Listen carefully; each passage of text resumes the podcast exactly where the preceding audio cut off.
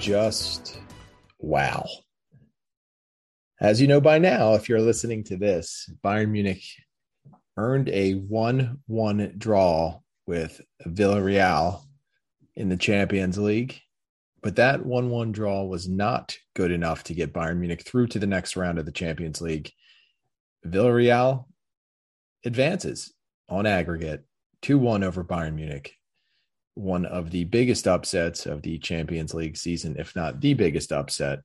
Uh, there is a lot to unpack with this game.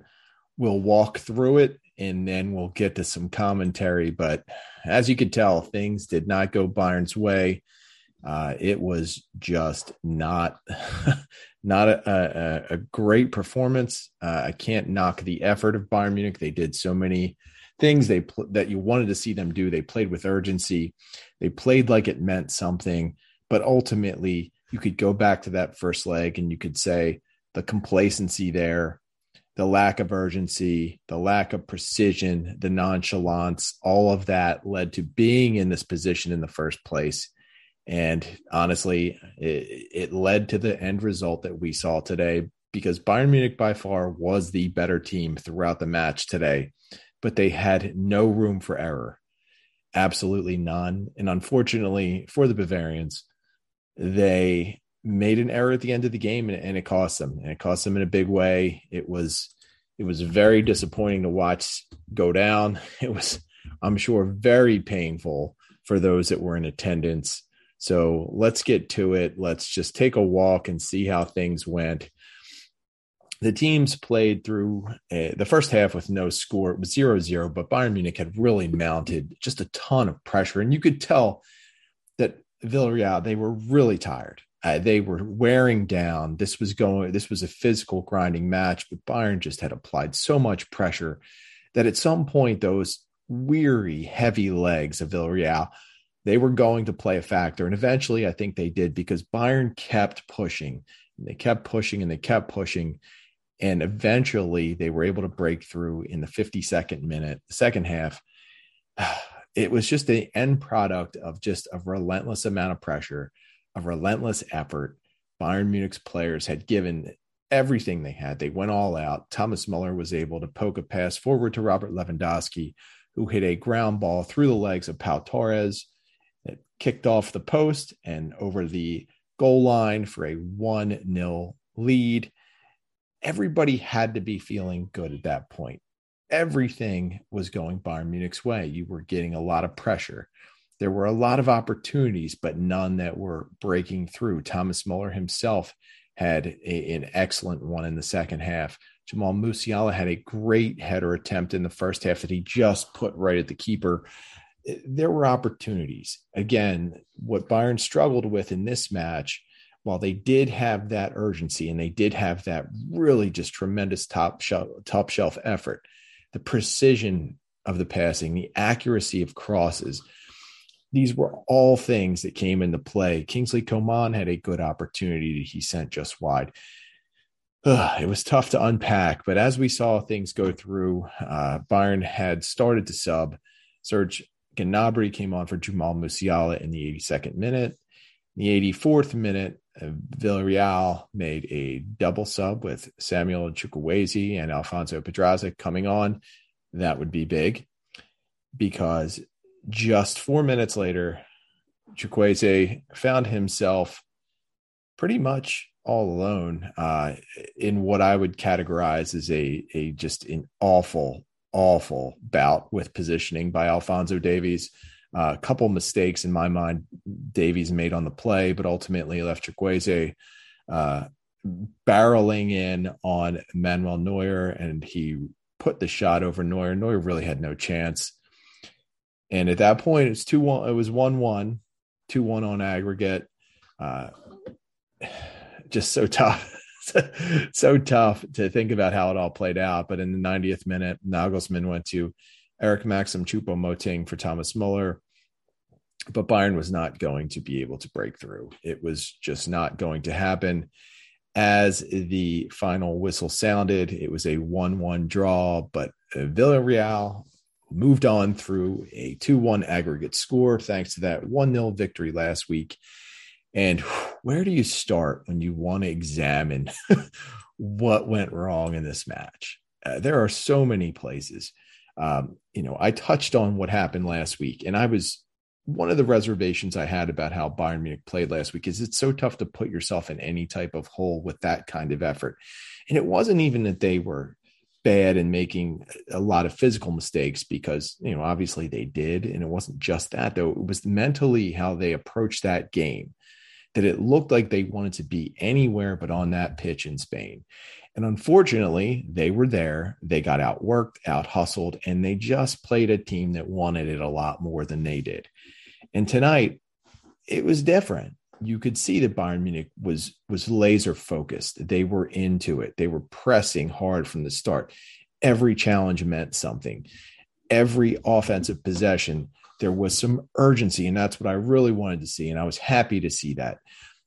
Uh, you know, when I looked at the starting lineup when it came out, it, it to me it, it reeked of confidence. There was some confidence there from Julian Nagelsmann Instead of going back to the 4 2 3 1, he went back to a back three base formation, a 3 4 2 1, which put Alphonso Davies on the bench. It left Serge Gnabry out of the mix, and it had Kingsley Coman, Leroy Sané, uh, both in the match, along with Jamal Musiala.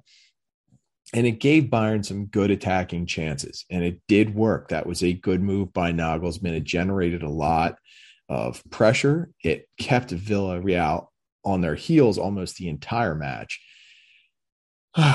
and even though it was scoreless at halftime, you could still feel that Bayern was on the verge of breaking through, that they probably were going to break through. And, and they did. And Lewandowski finally got he got, finally got on track, got himself going and, and hit that shot. And at that point, I was fully confident that Bayern was going to to be able to pull through this but this is what is so very interesting about this match. Lucas Hernandez had obviously picked up a yellow card earlier. He was probably tiring. He, but he's just when it comes to that defense, when you don't have Niklas Süle, he is just a player you need to keep on the pitch. But Nagelsmann pulled him off, and I'm sure it was a fatigue thing. And he replaced him with Alphonso Davies. Now, you would be hard pressed to find any Bayern Munich fan, or maybe even any football fan that doesn't like Davies. Uh, he's got just a great physical tool set to work with. He's got good skill.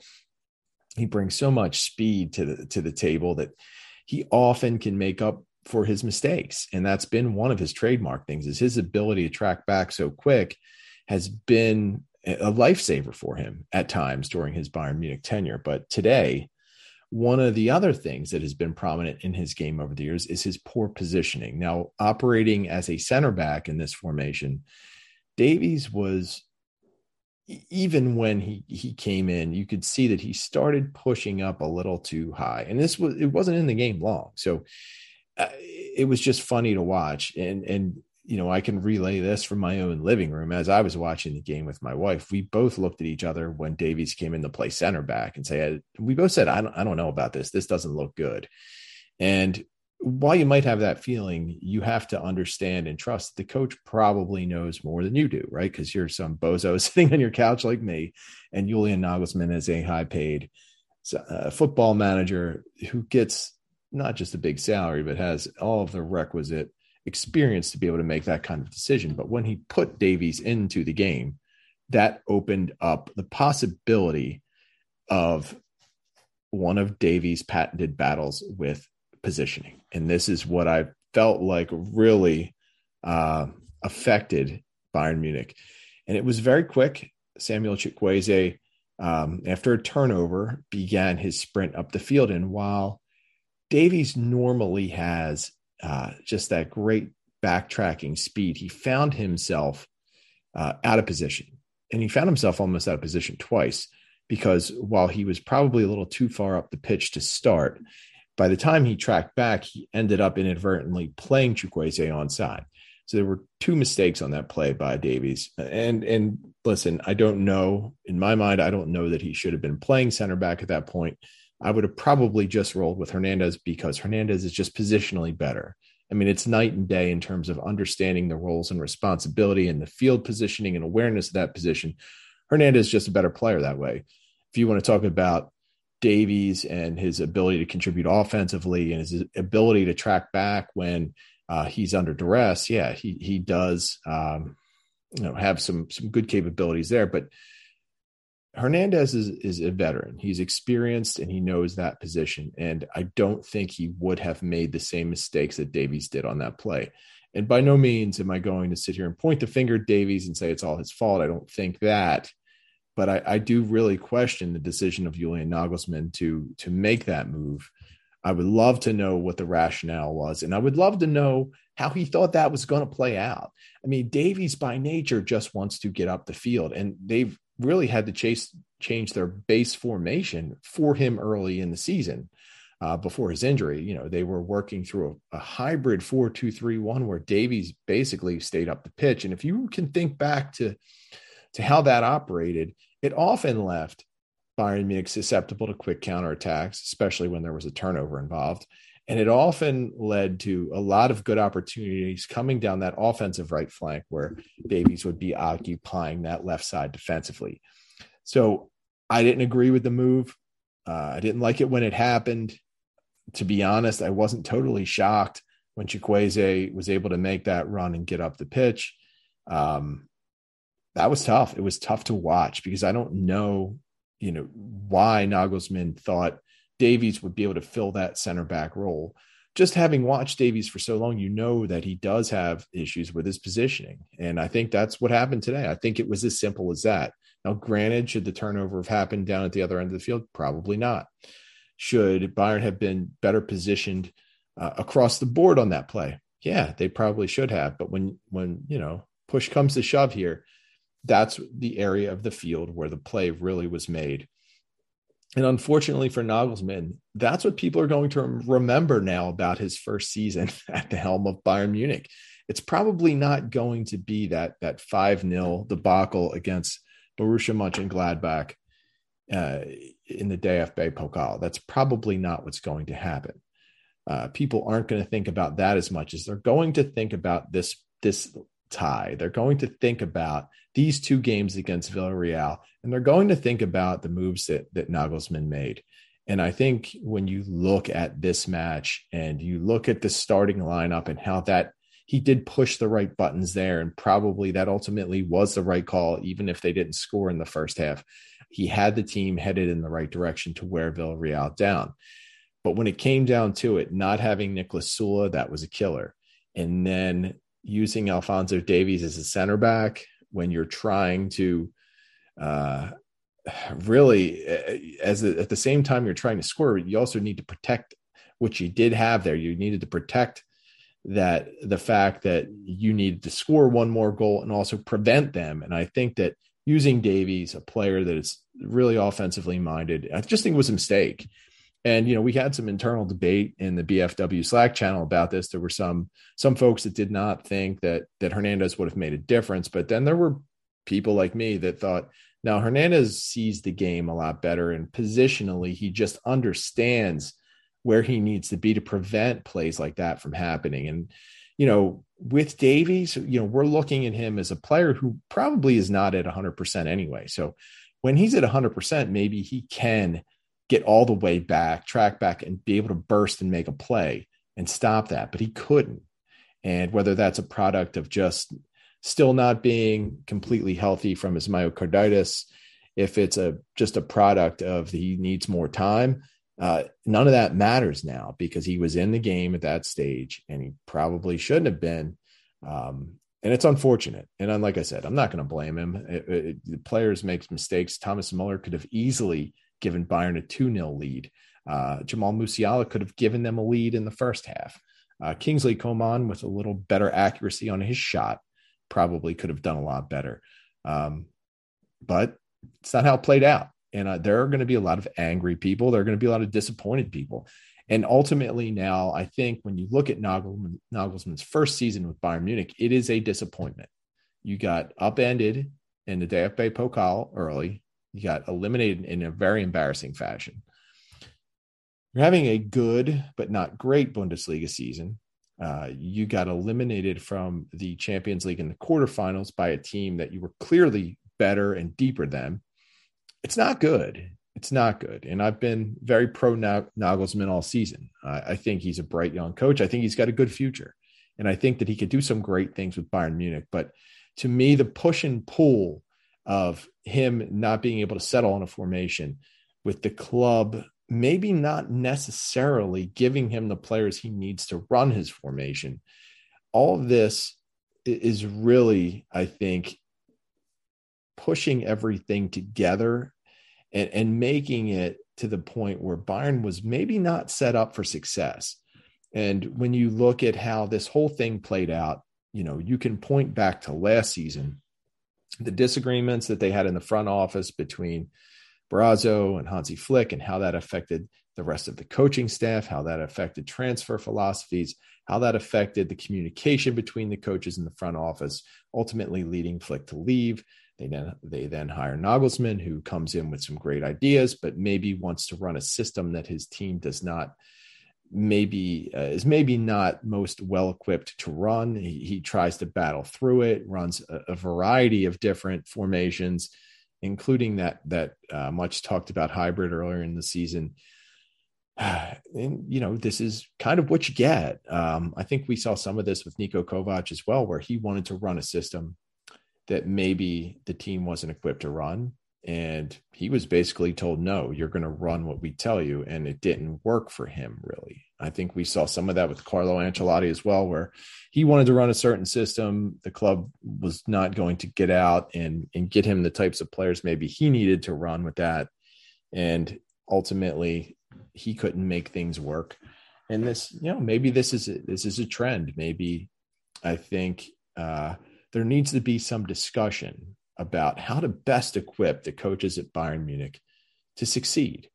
And if you, if the club itself doesn't want to put together the type of roster that Julian Nagelsmann wants to, that he needs to run his system, if it just wants to put together a roster that they want to run the traditional Bayern system, maybe they need to find a coach to run that type of system. And you know, they sort of lucked into Hansi Flick at the time. He was someone who came in much like Nagelsmann with the ability to build relationships and communicate very well, which helped reestablish the bond of the team, the trust within the team.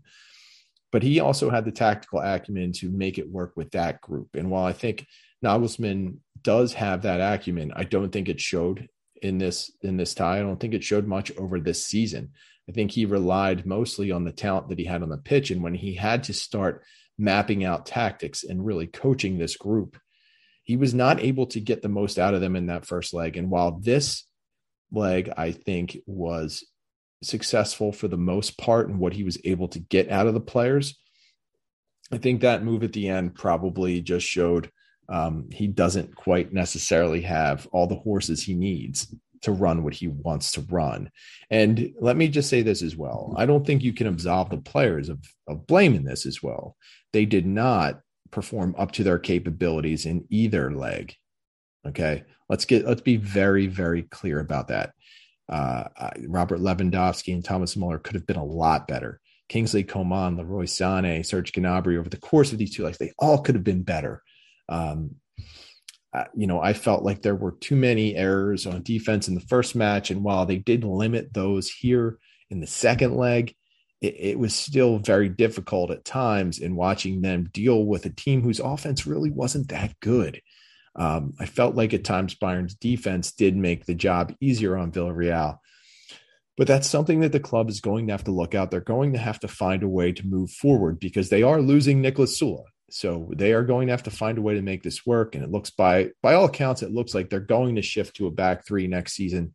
And it looks like they're going to maybe start to build a team under the vision of Nagelsmann instead of just grouping uh, players that are talented.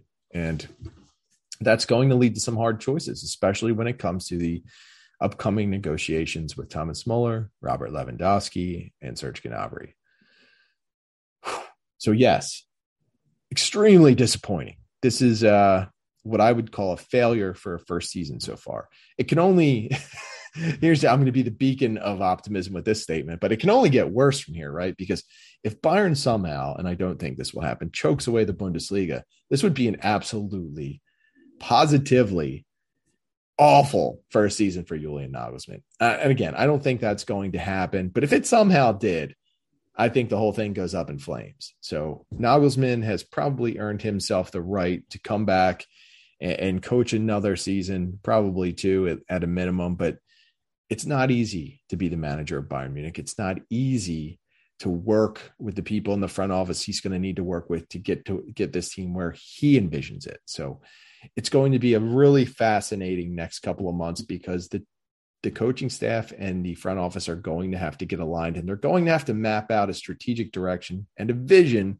for this team and how they can get the club back where it needs to be because with the talent on this roster a loss in the Champions League quarterfinals to Villarreal not good it's not good enough and it needs to be better so that's about all we have for this post game show I know this is uh this is a tough one for a lot of you guys, and it's it's not going to be easier. So, uh, you know, come commiserate on BFW. Obviously, we're going to have our posts up with all the post match coverage, um, and we're of course, you know, going to have this podcast. So, thank you for listening to it.